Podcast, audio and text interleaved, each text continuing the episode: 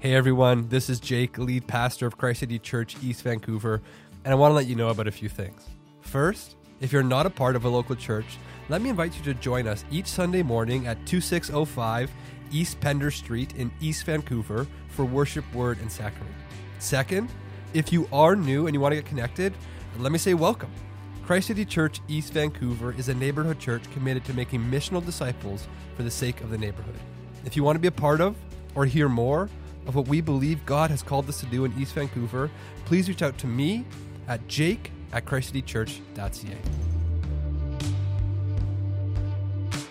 Today's reading comes from the first letter of Paul to the Corinthians, chapter 16, verses 19 to 24. The churches of Asia send you greetings. Aquila and Prisca, together with the church in their house, send you hearty greetings in the Lord. All the brothers send you greetings. Greet one another with a holy kiss. I, Paul, write this greeting with my own hand. If anyone has no love for the Lord, let him be accursed.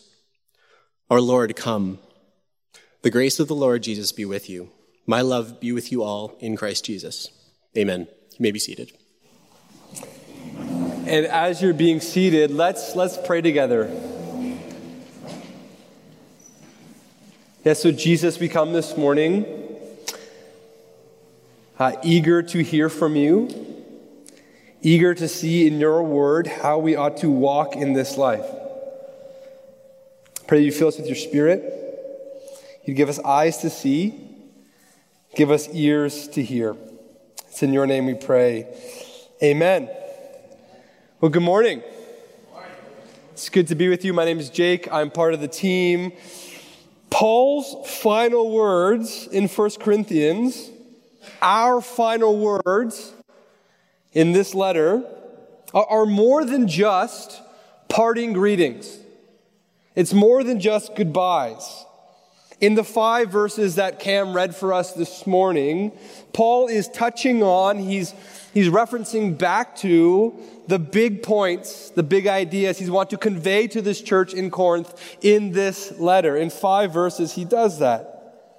And so, as we conclude our time in 1 Corinthians this morning, we're in the Gospel of Mark beginning next week for seven weeks. As we conclude our time this morning, I want to give you, like a kid leaving a birthday party, a goodie bag, a goodie bag with three things. Three things to take with you as we leave this letter. Ready? I want us to see this morning that each of us make up one church, that before each of us lies one choice, and lastly, that true life, that true grace to be this one church is found in the one Christ. The one Christ. So one church, one choice, one Christ. So, first, one church. If you don't have a Bible, let me encourage you. You can grab one at the back, take it, keep it. It's our gift to you. I want to ask you to uh, open your Bibles to 1 Corinthians 16 and look there with me and you'll see, and you heard it this morning, didn't you? There's this repetition of this word greeting, right? Greeting, greeting, greeting, greeting over and over and over again. And customary of Greek letters or, or these Hellenistic letters of this time, Paul's letter begins with a greeting and it ends with a greeting. And so we read in verse 19, look there with me. The churches of Asia send you greetings. Aquila and Prisca together with the church in their house, what do they do? They send you hearty greetings. Literally, big greetings, me- mega greetings, right? Many greetings in the Lord. All the brothers and sisters send you greetings. And then Paul says, greet one another with a holy kiss. And we'll get to that. Don't worry. Don't be freaked out. It's an excessive amount of greeting, isn't it? It's like trying to leave a family gathering. I don't know if you've done this before, and you're saying like goodbye to like 40 people, 40 different ways. Like, okay, now it's just time to leave. Except Paul's writing a letter, so there's no excuse here. Like he, he can be succinct. He can be precise. He, he's writing a, a, letter. And so what's going on? Are, are we simply being given a window into first century customs, or is there something more happening here? And as you might suspect, I think there's something more happening here. Look at this with me. Paul, in his greeting, he's moving from the abstract and impersonal to the familial and the intimate. And so just trace this with me. the churches in Asia greet you.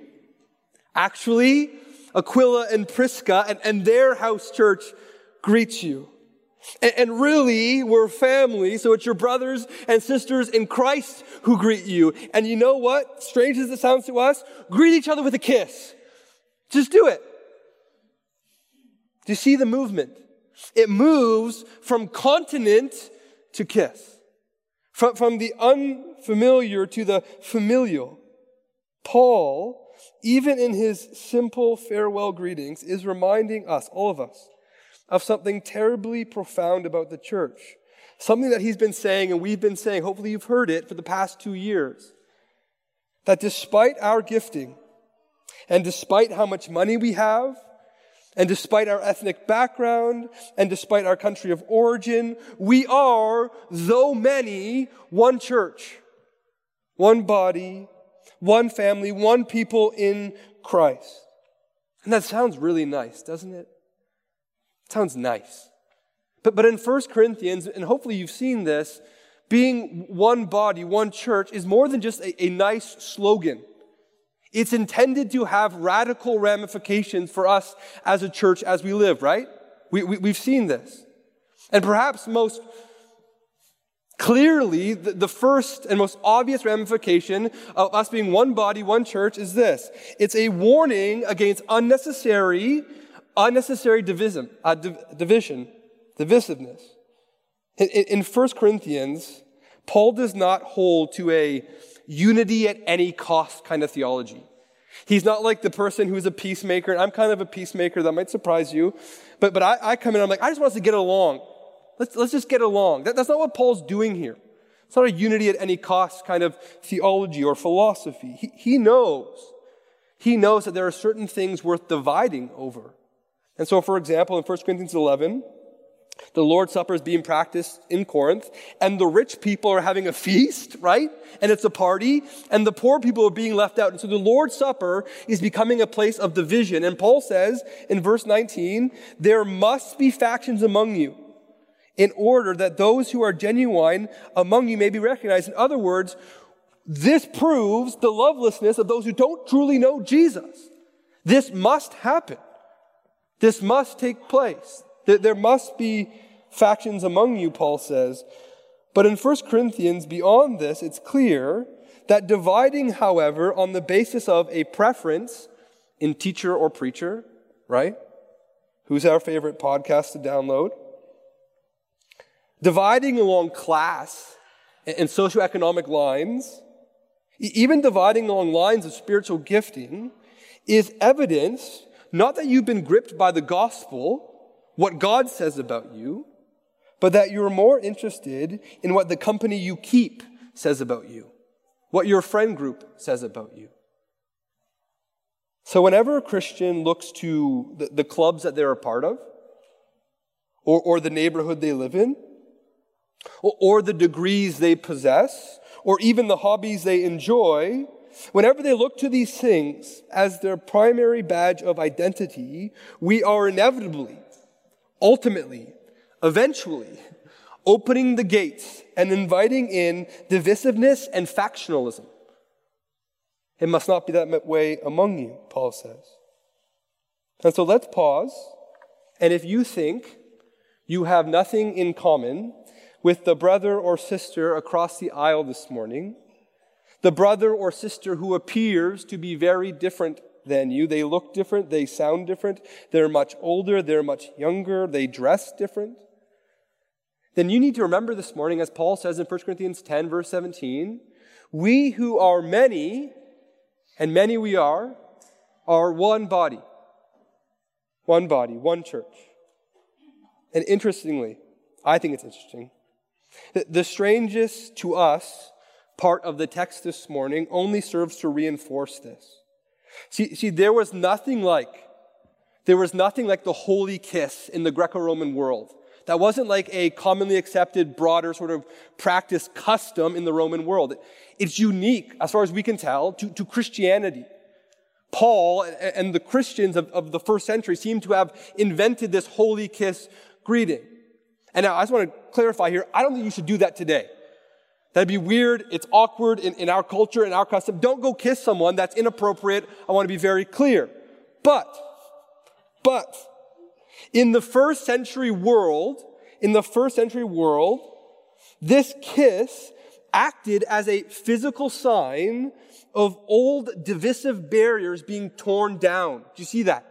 It's this physical sign of these barriers being, being ripped down. And so one commentator says this, that the personal warmth of the sign would, he says, have helped diminish other societal marks of status, power, ethnicity, say between slaves and free, or the wealthy and the poor. Reminding ourselves that we are one church, one body, not only helps guard against unnecessary divisiveness, also, also positively, it frees me and you to play our part, to fulfill our role, we could say. Do you remember 1 Corinthians 12? Nod your heads if you do. We spent a lot of time there, so if you don't, this is super discouraging right now. Do you remember 1 Corinthians 12? Yes. We talked about the body. We talked about, though, having different parts, having different roles, different functions. We, we all need every part of the body doing its bit in, in the work of Christ to, to build up the church, to bring glory to the Lord. Remember that. Now, this picture does two things. First, as we've seen, it, it undercuts our divisive tendency to elevate certain giftings, certain personalities over and above the rest. Every part of the body, every part of the body, again, one more time, every part of the body is needed. In fact, Paul will say in verse, in verse 23 of chapter 12 that, that the parts that we think are unnecessary, the, that the hidden parts, are in fact worthy of, of greater honor, he says. We've seen this. But, but secondly, positively, Paul is calling you and me, you and me, the church, the church, to play our part, do our role in building up one another.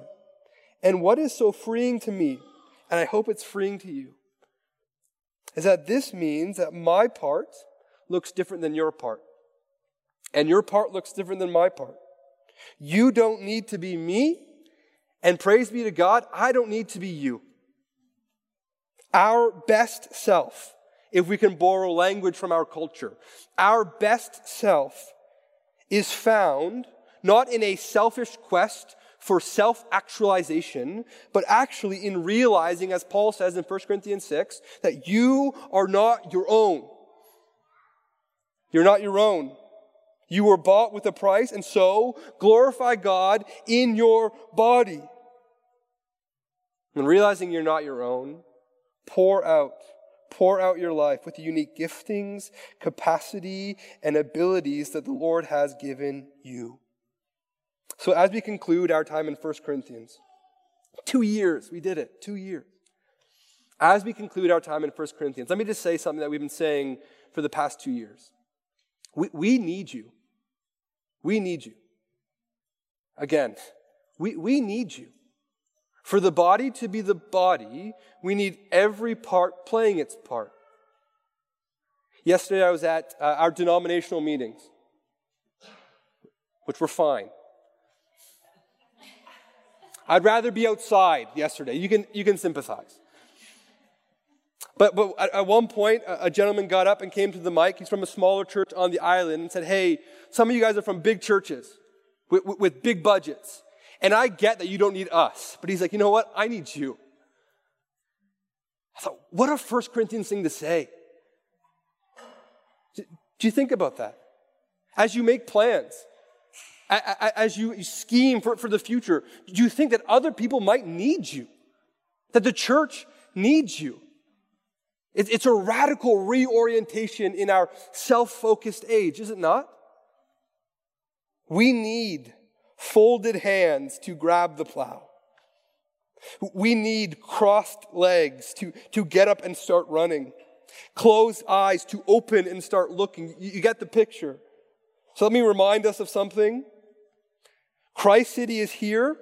Our church is here to make missional disciples for the sake of the neighborhood. And, and to be clear, that should be on the screen, To, to be clear, the, the we here is not the staff of the church.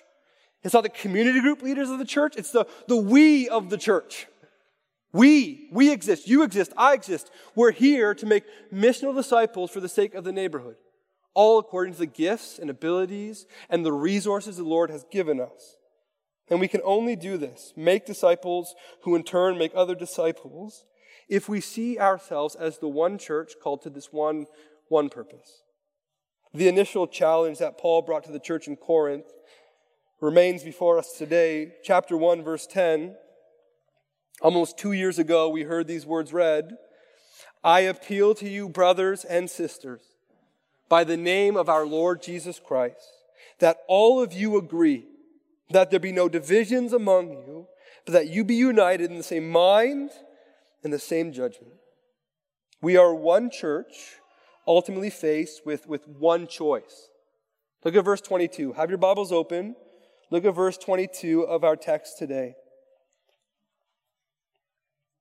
And there the apostle writes If anyone has no love for the Lord, let him be accursed. Our Lord come. Striking language, isn't it? Abrupt language, bold, offensive language, and yet entirely unsurprising if you've been tracking with us for two years. Seems to be Paul's MO in this letter.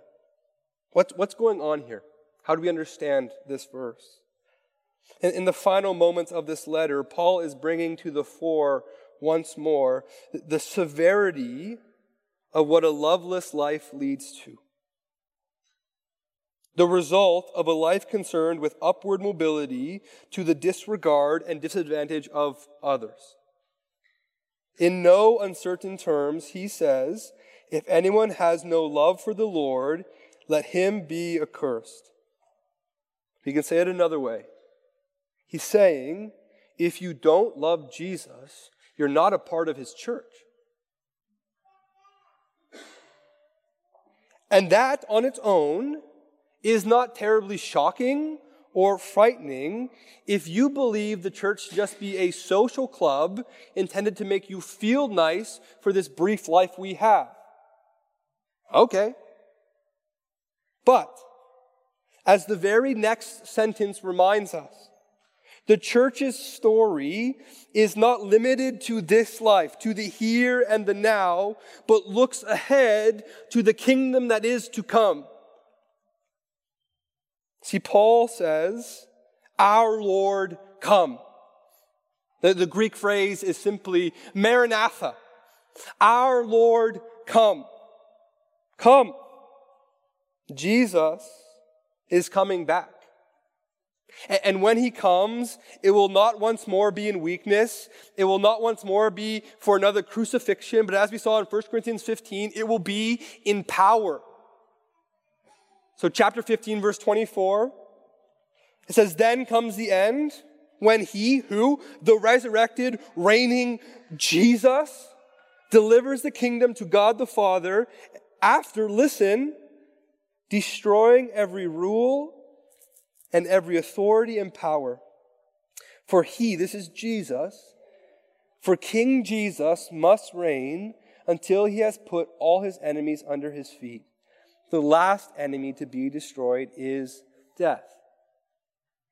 So, so who are the accursed? The, the accursed are those who remain Christ's enemy at Christ's coming. Not just people, but spiritual powers opposed to Jesus, even death itself. I, I think it's so important that whenever we talk about judgment, you can kind of feel in the room, can't you? Whenever we talk about judgment, which the Bible does often, that we, that, that I, make sure that we're talking about it the way the Bible does. See, the caricature is rife in our culture of the preacher who callously and, and maliciously and even gleefully preaches fire and brimstone. The, the word accursed, anathema, anathema, is found a few other places in the New Testament. By the way, the most concentrated usage of anathema in the New Testament is in Galatians, referring to those who've been tasked with preaching the gospel but are subtracting from it, or adding to it, or not preaching it at all. And so it's important this morning that we don't skip past this for, for my sake. But it's also found in Paul's letter to the church in Rome, specifically in chapter 9. And, and there, Paul is speaking painfully of, of the judgment that awaits his kinsmen, the, the Jewish people who have rejected the Messiah. So listen to what Paul says in Romans 9, verse 2 to 3. He says, I have great sorrow and unceasing anguish in my heart. For I could wish that I myself were accursed, anathema, right? And cut off from Christ for the sake of my brothers, my kinsmen according to the flesh. If he could, Paul would be cursed, anathema, in the place of those who reject Jesus, that they might be saved. There's no delight. There's no joy. Only great sorrow, Paul says, and unceasing anguish. More importantly, it's not just Paul who does not delight in judgment, but the Lord himself does not delight in judgment. In Ezekiel 33, verse 11, we read, As I live, declares the Lord God, I have no pleasure in the death of the wicked. But, but what does the Lord want? What is his desire? What, What is his heart? But the wicked turn from his way and live. And so, the Lord pleads through Ezekiel, his servant, turn back. Turn back from your evil ways. For why will you die, O house of Israel? And, and here, here we see the very important difference between Paul and God, between us and God. Ready? Paul, Paul is powerless to become a curse in the place of the wicked. His expression of love, though significant, is only, as he himself says, a wish. I wish I could do this. But thanks be to God that where Paul's sacrifice and our sacrifice is insufficient, God makes a way. So just worship with me for a moment. Jesus, we, we believe, on the cross became anathema, accursed, bearing in his body the sins of his people, that we could become those who cry, Maranatha, our Lord come, without fear. Without fear. With joy. With anticipation. With eagerness. And so if you're not a follower of Jesus today, would you turn to him? Would you turn to Jesus? Would you trust in Jesus? Paul says, if anyone has no love for the Lord, let him be accursed. And so the question, the million dollar question this morning is, what does it mean to love the Lord? And in 1 Corinthians, it's really simple. Really, really simple. Love is something we first receive. Love comes from outside of us. We don't have it. We need God to give it to us, to show it to us. But God's love, once received, is not meant to be kept a, a secret or to ourselves. It must, it must, again, it must lead to a response of love filled lives. And so, really, all Paul is doing in our chapter this morning is summarizing chapter 8, verse 3, where he says this But if anyone loves God, listen, he is known by God. But if anyone loves God, he is, he's known by God. So the question is, is simple this morning, Christ City. D- does love for God characterize your life? Does love for Jesus characterize your life? Huh? How do I know? T- t- tell me more. Love for God is very simply seen in obedience to his word. For the Corinthians, this meant this submitting their bodily life, who they did and didn't have sex with, how and what they ate, even what they wore to the truth of God's word. For the Corinthians, this meant submitting their worship gatherings, right? What was appropriate and helpful, and what was harmful and distracting to the truth of God's word. It meant submitting their financial lives. We saw this two weeks ago to the truth of God's word.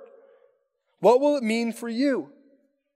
Love for God is seen in obedience to his word.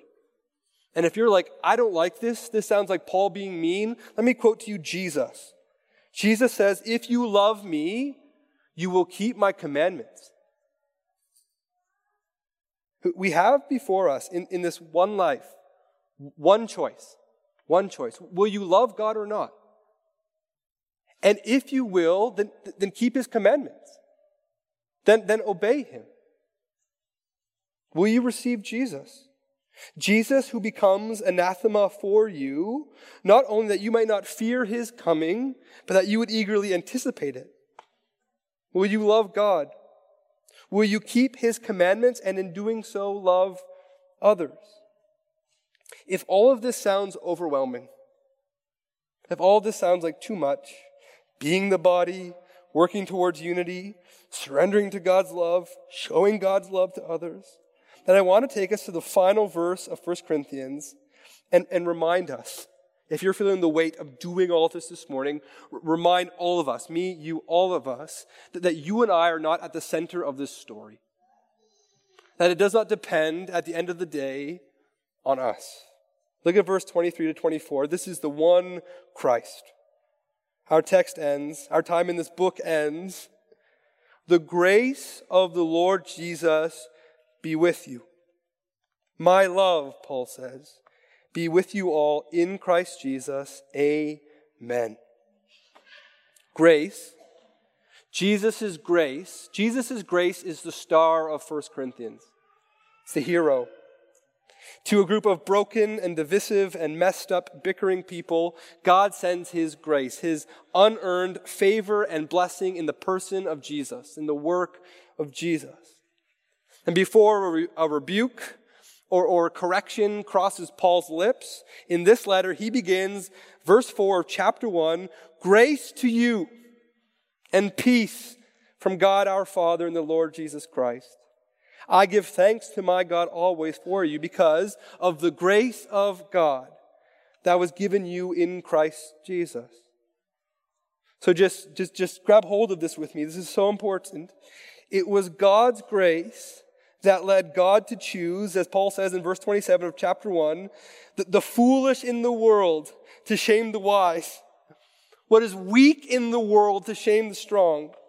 It, it's God's grace that leads him to giving grace gifts for the building up of the church. That's chapter 3 and verses chapters 12 to 14. It is grace. Grace getting into our bones. This is the antidote, the cure to what ails us today.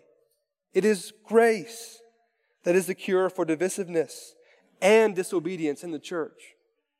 It is grace that is the hammer that squashes our idols of power, our desire for, for, upward mobility. It is grace that does all this. And so I want to end. I want to end. I want to end our time in this letter by, by just showing you something. It, it, was from, from a pastor named John Piper that, that I first saw what, what, what Paul was doing in his letters with reference to grace. More than that, though, P- Piper showed me that the way Paul speaks about grace coming to us differs from the beginning of Paul's letters and the end of his letters. He speaks about grace differently at the beginning of his letters and at the end of his letters. And so, for example, in 1 Corinthians, Paul began with what? Grace to you. Right? Grace to you. But, but he ends his letters, grace be with you, or grace go with you. Could it be, and this is again what Piper says, that in Paul's introductions he knows that they are about to hear his word, the apostolic word, the authoritative word of God. And so Paul says, in and through the hearing of the word of God, grace is coming to you. Grace is coming to you.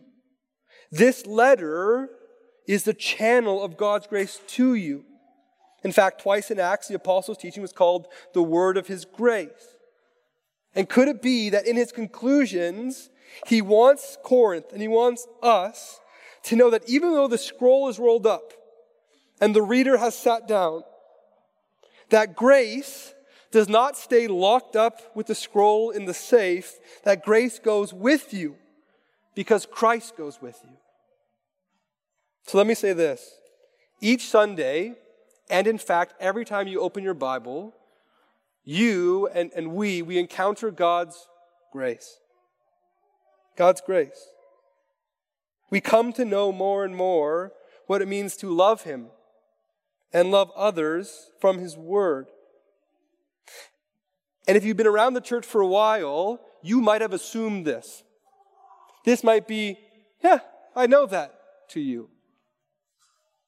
But we need to remind ourselves this morning that, that historically speaking, it is unique to the Judeo Christian tradition that God would reveal himself to his people the way the God of the Bible does. And so, for example, this week I was reading an ancient prayer. It's called A Prayer to Any God, and it's in Akkadian. Akkadian, if you don't know, is the language of ancient Assyria and Babylon. And this prayer goes like this. I want to read part of it to you. And as I do, hold in your mind the truth of, of the God who reveals himself to us, who has shown himself to us in Christ Jesus, and, and what this prayer talks about, and the difference therein. Listen to this. The ancient Akkadians would pray like this May my Lord's angry heart be reconciled. So, where do we start with an angry God? May my Lord's angry heart be reconciled. May the God, listen, I do not know, be reconciled. Or, may the goddess, I do not know, be reconciled. Again, we're just kind of guessing here, hedging our bets. May the God, whoever he is, be reconciled. May the goddess, whoever she is, be reconciled. It continues. I do not know what wrong I have done. I don't know, because you haven't told me. And I don't know what sin I've committed. Again, you haven't told me. And, and I don't know what abomination I have perpetrated. Again, because you haven't told me. I don't know what taboo I have violated. We assume that God will reveal himself to us, but, but that's unique to our book. That's unique to Jesus. That's unique to our, our faith.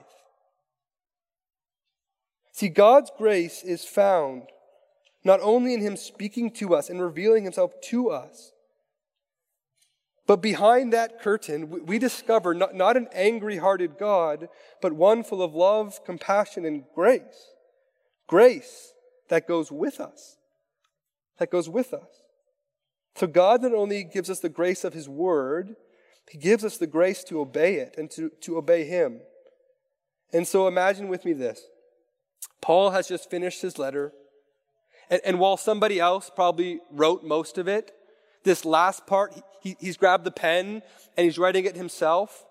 And, and he puts the, the pen down or, or the stylus down, and, and, he folds up the parchment and, and he sits back and, and I don't know what Paul was thinking. None of us know what Paul was thinking. But perhaps, perhaps he has this fleeting thought Is this going to do anything?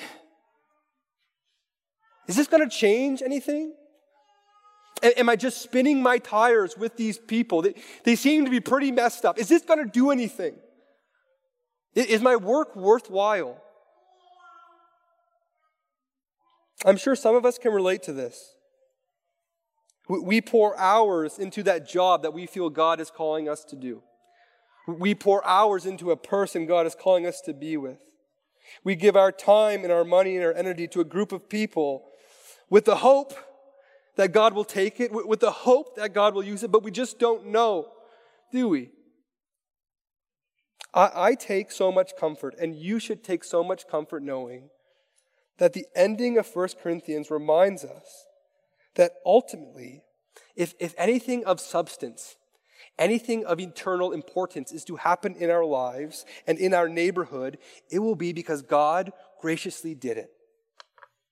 God took our works, God took our energies, God took our labors, and poured out His grace upon them and us to accomplish His will. If Corinth is to be changed, if we are to be changed, it will be because God's grace came to us and God's grace goes with us. In a hostile world, God's grace goes with us. As we leave today, wondering if we'll ever overcome those lingering habitual sins, God's grace goes with us. As we prepare to be reconciled to those we've hurt or those who've hurt us, God's grace goes with us. As Paul will say in 2 Corinthians, his grace is enough for us.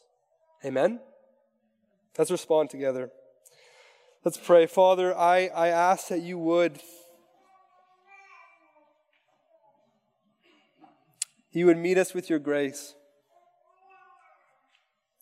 Grace to endure, grace to be patient, grace to see fruit and lives changed and the city impacted,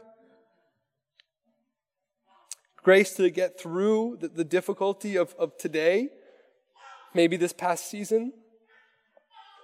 We, we, we thank you that your grace is sufficient.